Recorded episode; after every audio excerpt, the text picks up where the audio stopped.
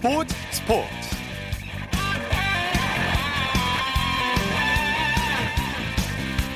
여러분 안녕하십니까? 아, 코로나19로 전 세계 대부분의 프로 스포츠가 올 스톱된 상태죠. 이런 와중에도 대만 프로야구가 올 시즌 전 세계에서 가장 먼저 개막해 큰 화제를 모았는데요. 비로 인해 개막전이 취소됐다고 합니다.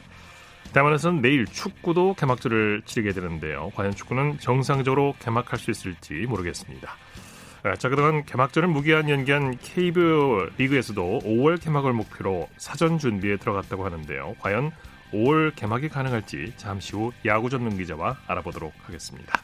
토요일 스포츠 포스 먼저 축구 소식으로 시작합니다. 베스트 11의 손병하 기자입니다. 안녕하십니까? 네, 안녕하세요. 자, 손흥민 선수가 영국 프로축구 리그가 중단된 시기를 이용해서 기초 군사 훈련을 받기 위해서 해병대에 입소하죠? 네, 오는 20일입니다. 손흥민 선수는 코로나19 여파로 잉글랜드 프리미어 리그가 중단된 상황에서 올 여름 받을 예정이었던 기초 군사 훈련을 앞당겨서 받기로 했습니다. 네. 당초 손흥민 선수 오는 5월 그 잉글랜드 프리미어 리그가 종료되고 난 뒤에 기초 군사 훈련을 받을 예정이었습니다. 그러나 코로나19가 터지고 리그가 중단되면서 휴식기나 다름없는 현재 상황을 이용해 군사훈련을 받기로 결심했습니다. 네. 손흥민 선수의 소속팀이죠. 토트넘 호스포 구단도 허락했고요. 손흥민 선수 현재 국내에 머물고 있는데요. 오는 20일부터 제주 특별자치도에 있는 해병대 구여단 훈련소에 입소해 기초 군사 훈련을 받을 예정입니다. 네. 손흥민 선수의 입소는 비공개로 진행된다고 하죠. 네, 맞습니다. 손흥민 선수의 입소 날짜와 부대가 알려지면서 언론과 팬 등 많은 사람이 몰릴 것으로 예상돼서 손흥민 선수의 소속사가 오늘 입소를 비공개로 진행한다고 밝혔습니다. 네. 손흥민 선수의 매니지먼트사인 손앤풋볼 리미티드는 보도자료를 통해 훈련 입소 현장을 공개하지 않겠다고 밝혔습니다. 이 손앤풋볼 리미티드는 또 정부의 코로나19 대응에 적극 협조하기 위해 부득이하게 이런 결정을 했다면서 취재진과 팬들의 안전을 고려한 조치라고도 덧붙였습니다. 예. 지난 2018년이었죠. 이 아시안게임 남자 축구 종목에서 금메달을 따서 병역이 면제된 손흥민 선수는 기초군사훈련 후 프리미어리그 재개 여부에 따라 영국으로 돌아갈 예정이고요. 예, 앞으로 34개월 내에 544시간의 사회봉사 활동을 이수해야 합니다. 네. 코로나19로 국내 프로축구 개막도 계속 연기되고 있는데 선수들이 어떻게 생활하고 있는지 궁금하네요. 네, K리그 개막이 무기한 연기되면서 선수들도 답답함 속에 사태가 진정되길 기다리고 있습니다. 예. 거의 모든 팀 선수들은 지정된 공간에서 합숙하며 지내고 있고요. 외부 출입이 사실상 통제된 상황이기 때문에 많은 갑갑함을 느끼는 게 사실입니다. 예. 그래도 뭐 굳이 좋은 점을 찾자면요. 동료들과 지내는 시간이 많아지면서 전보다 더 깊은 관계를 맺고 있다는 겁니다. 네, 이런 점이 있겠네요. 네, 선수들이 동료들과 지내는 시간이 길어지면서 전술이나 팀 전력에 대해 깊은 얘기를 나누기도 하고요. 또 새로운 취미 등을 함께 개발하면서 팀워크가 더 끈끈해지고 있다는 있다고 입을 모으고 있습니다. 네. 아무래도 실내에 있는 시간이 많다 보니까 독서라든지 뭐 게임이라든지 이런 것들 많이 하면서 시간을 보낼 것 같네요. 그렇습니다. 선수들은 대부분 오전과 오후 훈련이 끝나면 저녁 식사 후 휴식을 취하는데요. 평소 같았으면 집으로 가거나 동료나 친구를 만나 식사를 했지만 지금은 숙소에서 지내고 있기 때문에 그럴 수 없습니다. 네. 네, 그래서 각각, 각박함을 새로운 취미로 푸는 선수가 많은데요. FC 서울의 공격수 조영욱 선수는 독서에 취미를 붙여 요즘은 성경까지 읽는다고 하고요. 예. 부산 아이파크의 김진규 선수는 독서와 함께 게임을 하며 무료함을 달랜다고 합니다. 예, 지난 1월에 열린 23세 이하 챔피언십에서 멋진 골을 넣었던 오세훈 선수는 현재 상무 소속인데요. 상무가 군팀이라 원래 사회적으로 거리를 두고 있었다며 갑갑함 느낄 겨를 없이 훈련에 매진하고 있다고 합니다. 네. 코로나19가 이제 아프리카에도 영향을 끼치고 있는데 레알 마드리드의 지단 감독이 알제리에 의료 장비를 지원했다고 하죠. 그렇습니다. 코로나19가 점점 아프리카에서 확산이 늘고 있습니다. 이 남아프리카 공화국과 이집트에 이어 세 번째로 많은 확진자가 나오고 있는 알제리도 상황이 심각합니다. 특히 알제리는 사망률이 15%에 육박하면서 문제가 커지고 있는데요. 그런 알제리를 위해 지네딘 지단 레알 마드리드 감독이 의료 장비를 기부해 화제를 모으고 있습니다. 예. 네, 프랑스 국적의 지단 감독이 알제리에 관심을 갖는 이유는 부모님이 알제리 출신의 프랑스 이민자기 때문인데요. 아, 네, 지단 감독은 프랑스 마르세유에서 태어났지만 부모님의 고향이 알제리라 현역 때부터 많은 지원을 했습니다. 예. 이번에도 알제리의 코로나19 사태가 확산하자 의료 장비를 지원하면서 부모님의 고국을 향한 각별한 애정을 한 번 더 드러냈습니다. 예. 자, 4주에 걸쳐서 우리 프로축구의 역사를 돌아보는 시간 마련하고 있는데요. 오늘 마지막으로 2010년대 얘기를 좀 해볼까요? 네. 2010년대 우리 프로축구의 가장 큰 특징, 바로 2부 리그의 탄생입니다.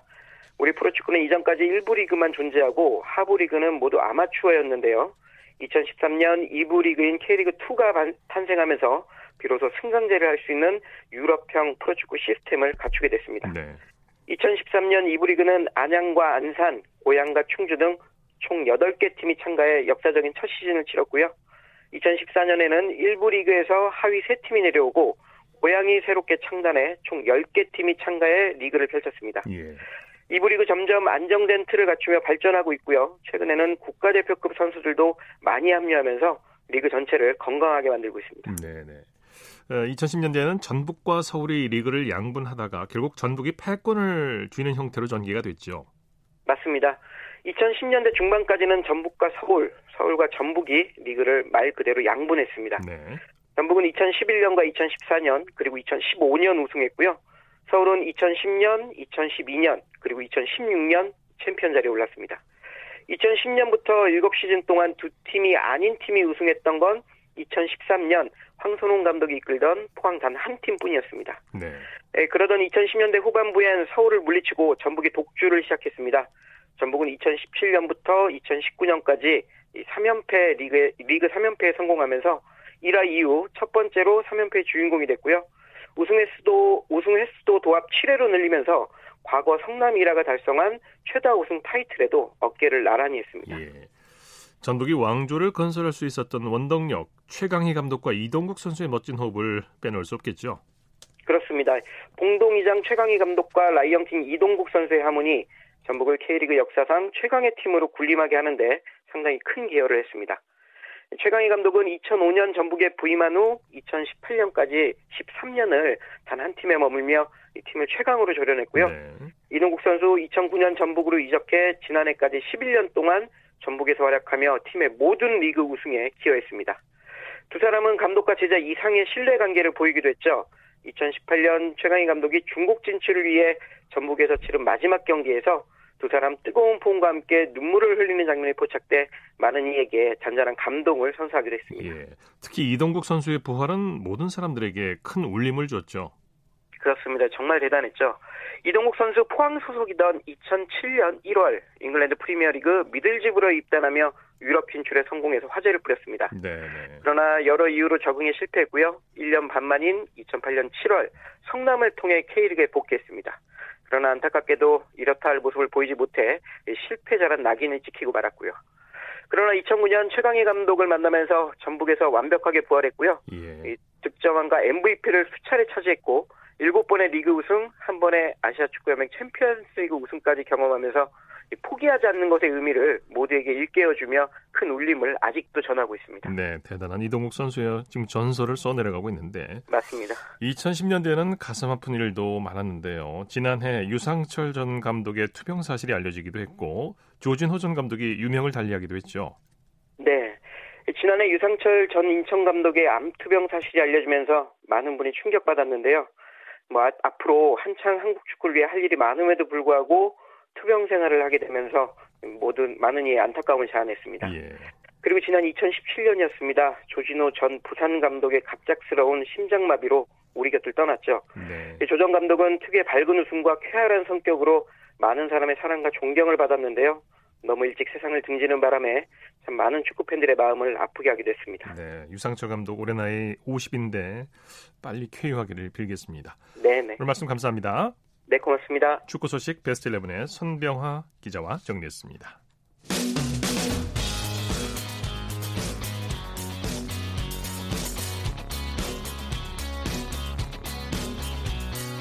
따뜻한 비판이 있습니다. 냉철한 분석이 있습니다. 스포츠 스포츠. 이어서 중앙재난안전대책본부에서 알려온 내용 전해드립니다. 코로나19 확산 방지를 위해서 자가격리자는 외출 금지, 불가피한 외출 시 보건소 사전 연락 등 생활 수칙을 반드시 준수해 주시기 바랍니다. 이어서 프로야구 소식 살펴보겠습니다. 스포츠 서울의 윤세호 기자입니다. 안녕하십니까? 네, 안녕하세요. 코로나19로 무기한 연기했던 프로야구 개막전 5월 개막을 목표로 기지개를 켜고 있다고 하죠. 네, 프로야구가 조금씩 문을 열고 있습니다. 어, 지난주 19단 단장들로 구성된 어, 실행위원회에서 오는 21일부터 팀 간 연습 경기를 하면서 정규 시즌 무관중 경기에 어, 데뷔하기로 결정을 했습니다. 네. 코로나19 확진자 숫자가 꾸준히 지금 뭐 30명대에서 50명 대를 유지하고 있는데 이 정도 규모라면은 어, 연습 경기와 더불어 아마 정규 시즌 개막도 5월 초에는 이뤄질 전망입니다. 네, 5월에 개막을 하려면 아직 큰 고비가 남아 있죠. 그렇게 합니다. 당장 내일부터 열리는 뭐 부활절 예배와 또 오는 15일 총선이 변수가 되고 있습니다. 네. 어, KBO 역시 오는 19일까지 진행되고 있는 사회적 거리두기 연장 여부를 보고 이제 정부 지침을 따라서 개막 여부를 최종 결정 지을 계획인데요. 어, 지금 뭐 코로나19가 얼마나 진정되느냐에 따라서 프로야구 개막이 결정된다라고 보면 될 것 같습니다. 네. 총선 4월 15일 이날 이후가 분수령이 될 것 같은데 만약 이제 5월 초에 성공적으로 개막을 한다면 전 세계 스포츠계의 모범 사례가 될 수도 있겠죠. 그렇습니다. 현재 뭐 야구 종주국인 미국에서 우리나라 프로야구를 굉장히 유심히 바라보고 있는데요. 음, 최근 각 구단에서 시행하고 있는 청백점만 보더라도 로이터 통신, AP 통신 등이 취재를 하러 오고 있습니다. 예. 어, 게다가 미국 스포츠 전문 매체인 ESPN 동안 한, 한국에서 지금 뛰고 있는 외국인 선수들과 인터뷰를 하면서 한국 프로야구가 어쩌면은 전 세계 스포츠가 다시 움직이는 모범 사례가 될 수 있다라고 전망도 하고 있습니다. 예. 만약에 5월 초에 개막식을 할 경우에 몇 경기를 하게 되나요? 일단은 144경기 체제 유지를 목표로 하고 있습니다. 어, 네. 우천 취소 시 더블헤더 혹은 월요일 경기 일정이 잡히게 되는데요. 어, 그러면서 자연스럽게 시즌 전체 일정도 뒤로 밀려나게 됩니다. 11월 말까지 어, 한국 시즌 종료 시점을 11월 말로 잡고 있는데요. 어, KBO는 겨울 야구에 대비해서 11월에 고속도를 대관하는 것을 고려하고 있습니다. 네. 우리나라는 이렇게 개막식 준비가 이제 한창인데 메이저리그는 언제 열릴지 가늠조차 안 되는 그런 상황인데 메이저리그가 시범 경기 방식을 정규리그에 적용하는 방안을 검토 중이라고요. 그렇습니다. 사실상 지금 메이저리그는 정상적인 시즌 운영은 어, 불가능한 상황입니다. 현재 뭐 미국 대도시에 집중적으로 코로나19 확진자가 늘어나고 있는데요. 그러면서 30구단이 각자 연고지에서 경기를 치르는 데에는 음, 거의 뭐 불가능한 상황이라고 보면 될 것 같습니다. 예. 그래서 확진자 숫자가 많지 않은 애리조나주와 플로리다주에서 어, 시범 경기 방식처럼 정규 시즌을 치르는 것을 고려하고 있다는 뭐 얘기가 나오고 있습니다. 네. 각 팀의 스프링 캠프 장소에 따라서 지구도 다시 나눈다면서요. 그렇습니다. 플로리다와 애리조나의 각각 3개 지구로 편성해서 총 6개 지구가 되는데요. 뭐 이럴 경우에 뉴욕 양키스, 그러니까 아메리칸 리그 팀인 뉴욕 양키스와 내셔널 리그 팀인 필라델피아가 같은 지구에 속하게 됩니다. 어, 그야말로 뭐 스프링 캠프 시설이 인접한 구단끼리 한 지구를 이루는 형태가 되는 건데요.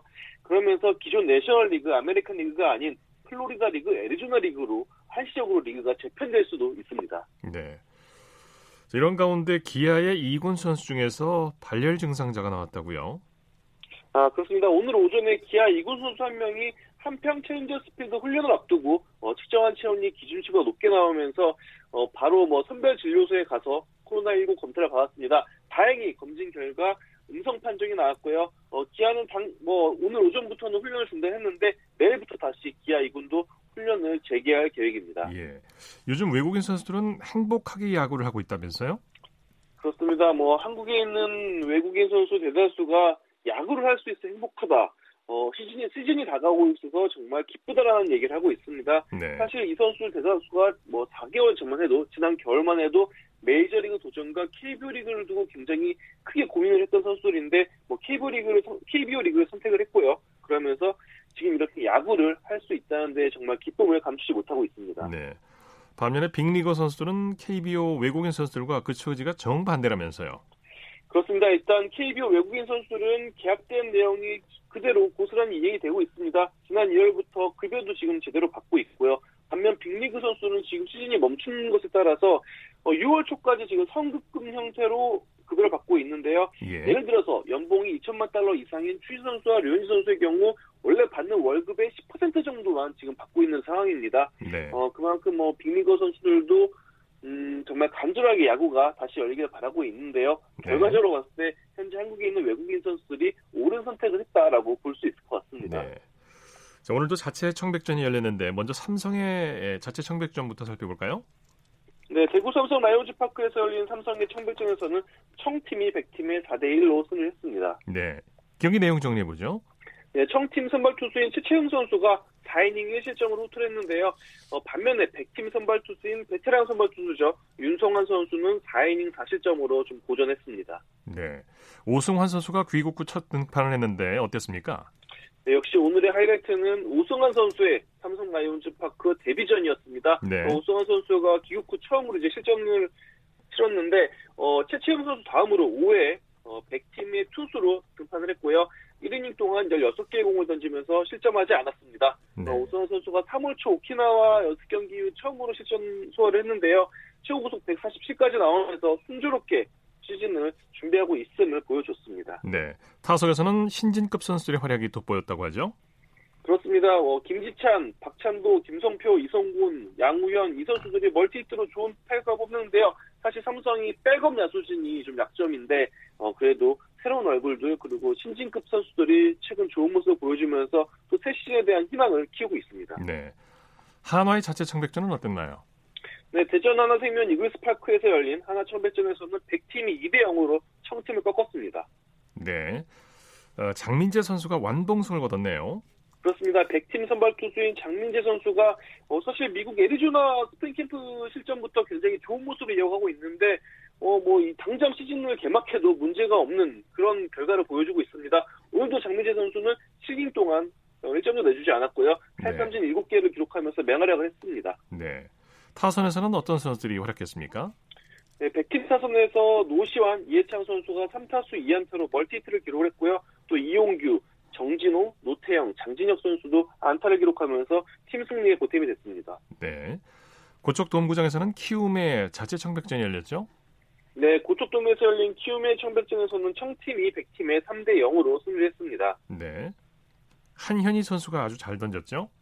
네, 청팀 선발 투수인 한현희 선수가 4이닝 무실점으로 개막 로테이션 합류 가능성을 높였습니다. 네. 어, 1년 만에 다시 선발 투수로 돌아오는 한현희 선수인데요. 특유의 공격적인 투구로 탈삼진 5개도 곁들였습니다. 네.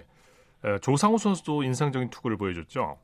그렇습니다. 조상우 선수가 올해 첫 등판을 했어요. 어, 조상우 선수가 지난해 뭐 많이 던지기도 했고 또 대표팀 국가대표팀에서 프리미어 12도 참가했기 때문에 키움 구단은 조상우 선수의 페이스를 굉장히 늦춰서 안정적으로 실전에 준비를 시켰는데 오늘 마침내 조상우 선수가 실전을 나- 실전을 소화를 했고요. 네. 어, 조상우 선수 오늘 음, 캠프 기간 계속 갈고 닦은 체인지업을 구사해가지고 어, 삼진 두 개를 만들어냈는데 어, 뭐, 뭐 원래 뭐 공이야 155, 156을 던지는 선수니까요. 이 선수가 체인지업까지 장착한다면은 정말 더 무시무시해질 것 같습니다. 예.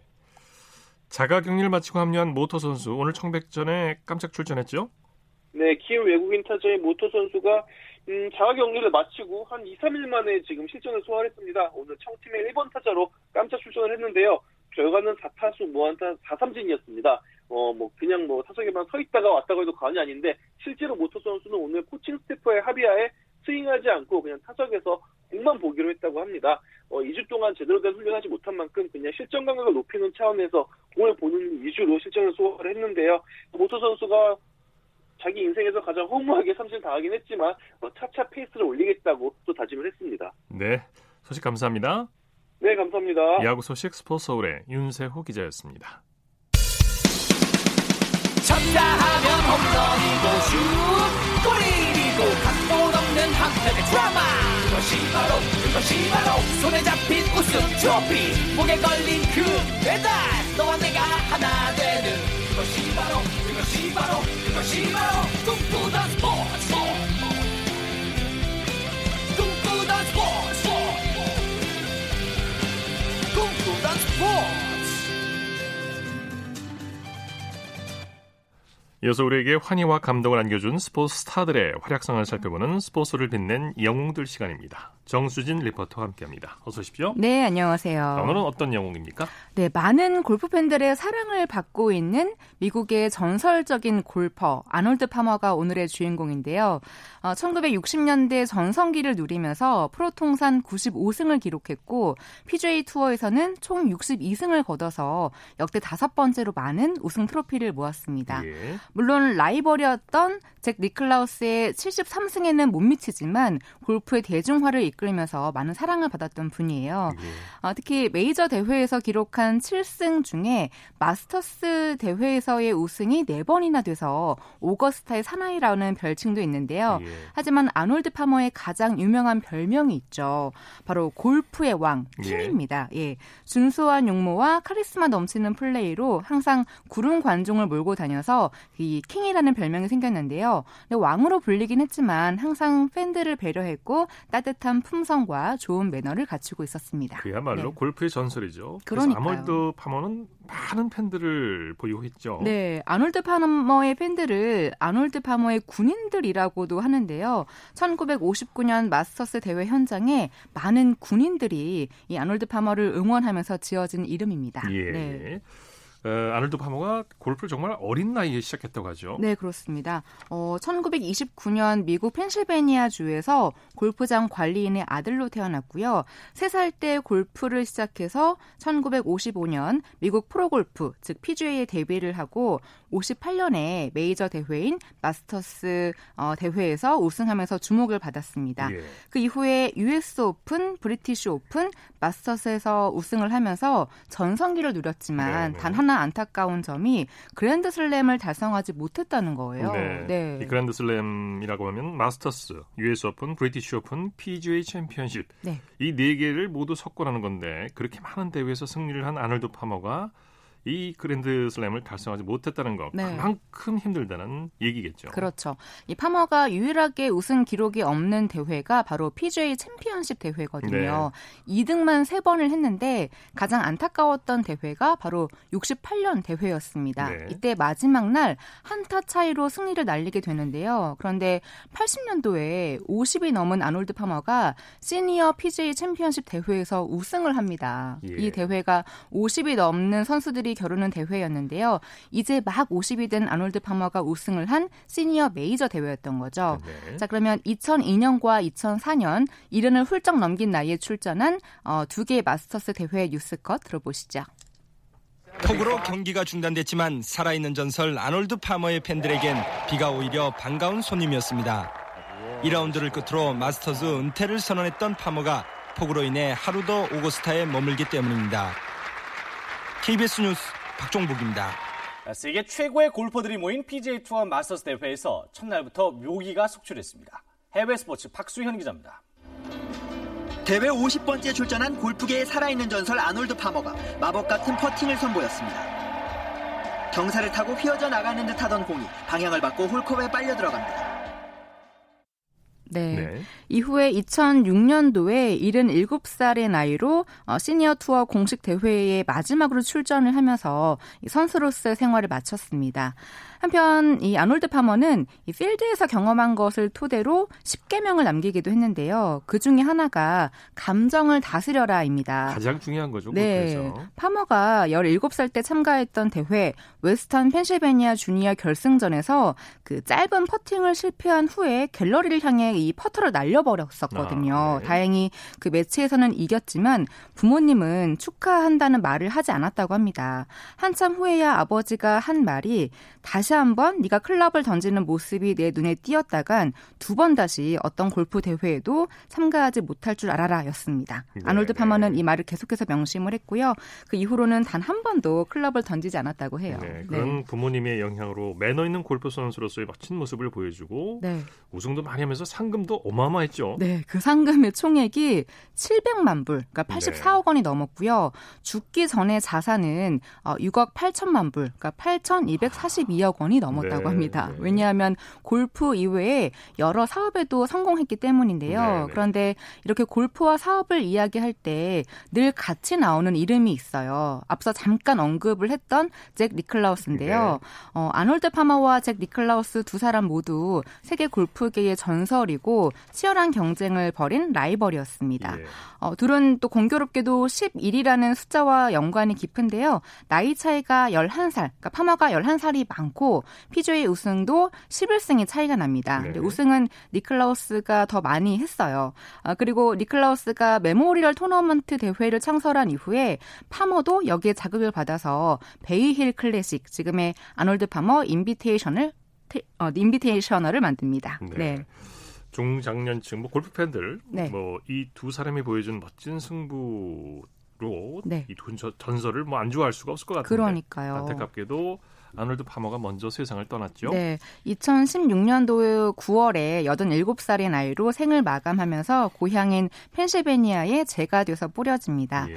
어, 아놀드 파머는 팬들로부터 가장 사랑받는 골퍼로 언급이 되고 있잖아요. 근데 정말 이 파머가 남긴 말들을 보면 그 이유를 알 수가 있을 것 같습니다.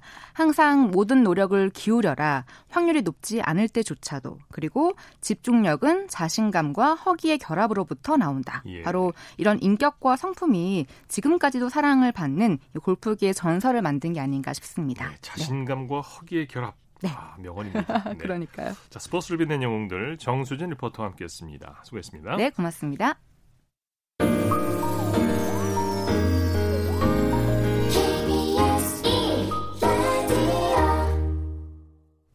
이어서 한 주간의 해외 스포츠 소식 정리합니다. 월드 스포츠 연합뉴스 영문뉴스부의 유지호 기자와 함께합니다. 안녕하십니까? 네, 안녕하세요. 1년 연기된 도쿄올림픽의 종목별 예선 기영기 원칙이 정해졌다면서요? 네, 그렇습니다. 국제올림픽위원회 IOC는 어, 지난 수요일 종목별 예선과 관련된 일정을 발표했는데요. 이 본선 출전권이 걸린 모든 경기는 내년 6월 29일까지 끝나야 합니다. 예. 올림픽 개막은 내년 7월 23일로 예정되어 있고요. 각 참가국 최종 선수단 엔트리 마감 시한은 7월 5일로 정해졌습니다. 이미 올림픽 진출을 확정한 선수나 단체 종목 국가들은 그 출전권을 그대로 유지하게 됐고요.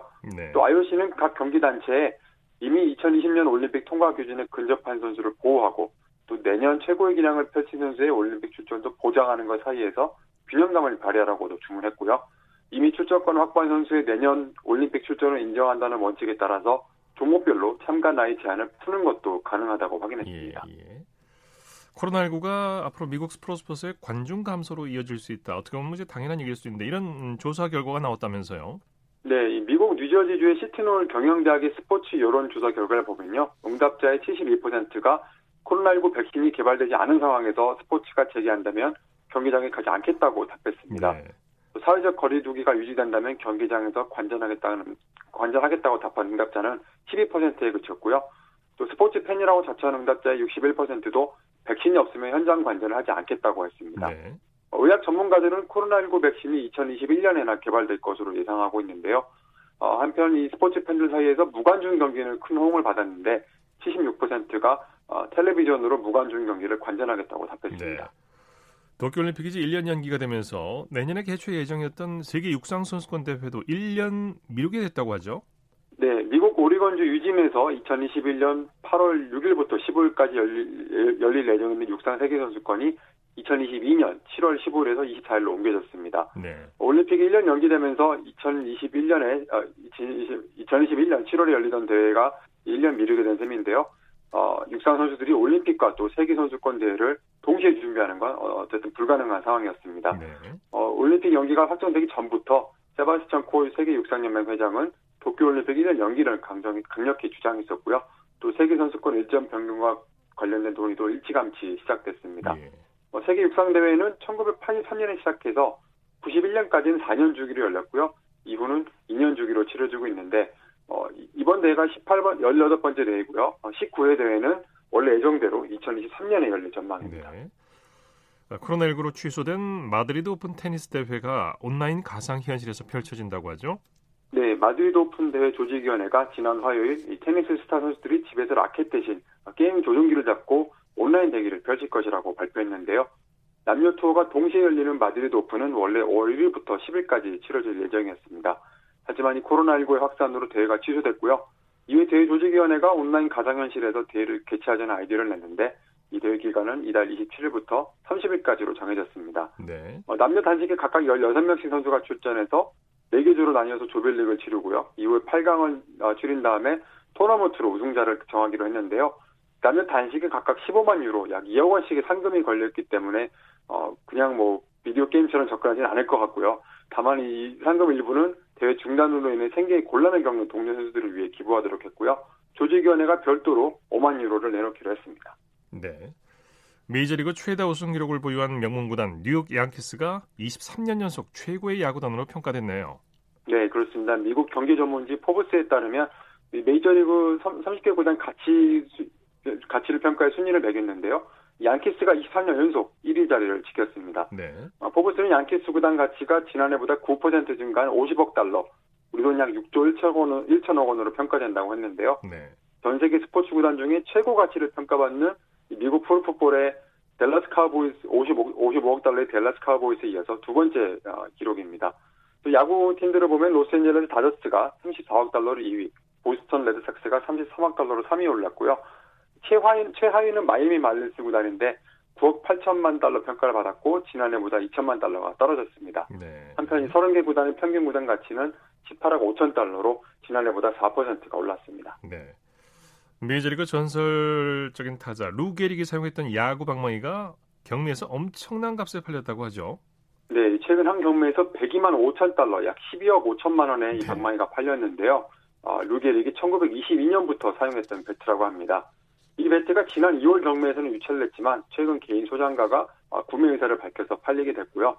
이 방망이는 루게릭이 대학교 때와 프로 시절 초반에 쓰던 아주 의미 있는 유품인데 이 경매사 관계자는 게릭이 이 방망이를 아주 좋아해서 네. 제조사에 부탁을 해 비슷한 모델을 여러 만들어 달라고 부탁하기도 했다고 합니다. 네. 어, 게릭은 1923년부터 39년까지 양키스에서 17시즌 동안 뛰면서 통산 타율 3할 4푼, 어, 홈런 443개의 홈런을 날릴 대기록을 세웠고요.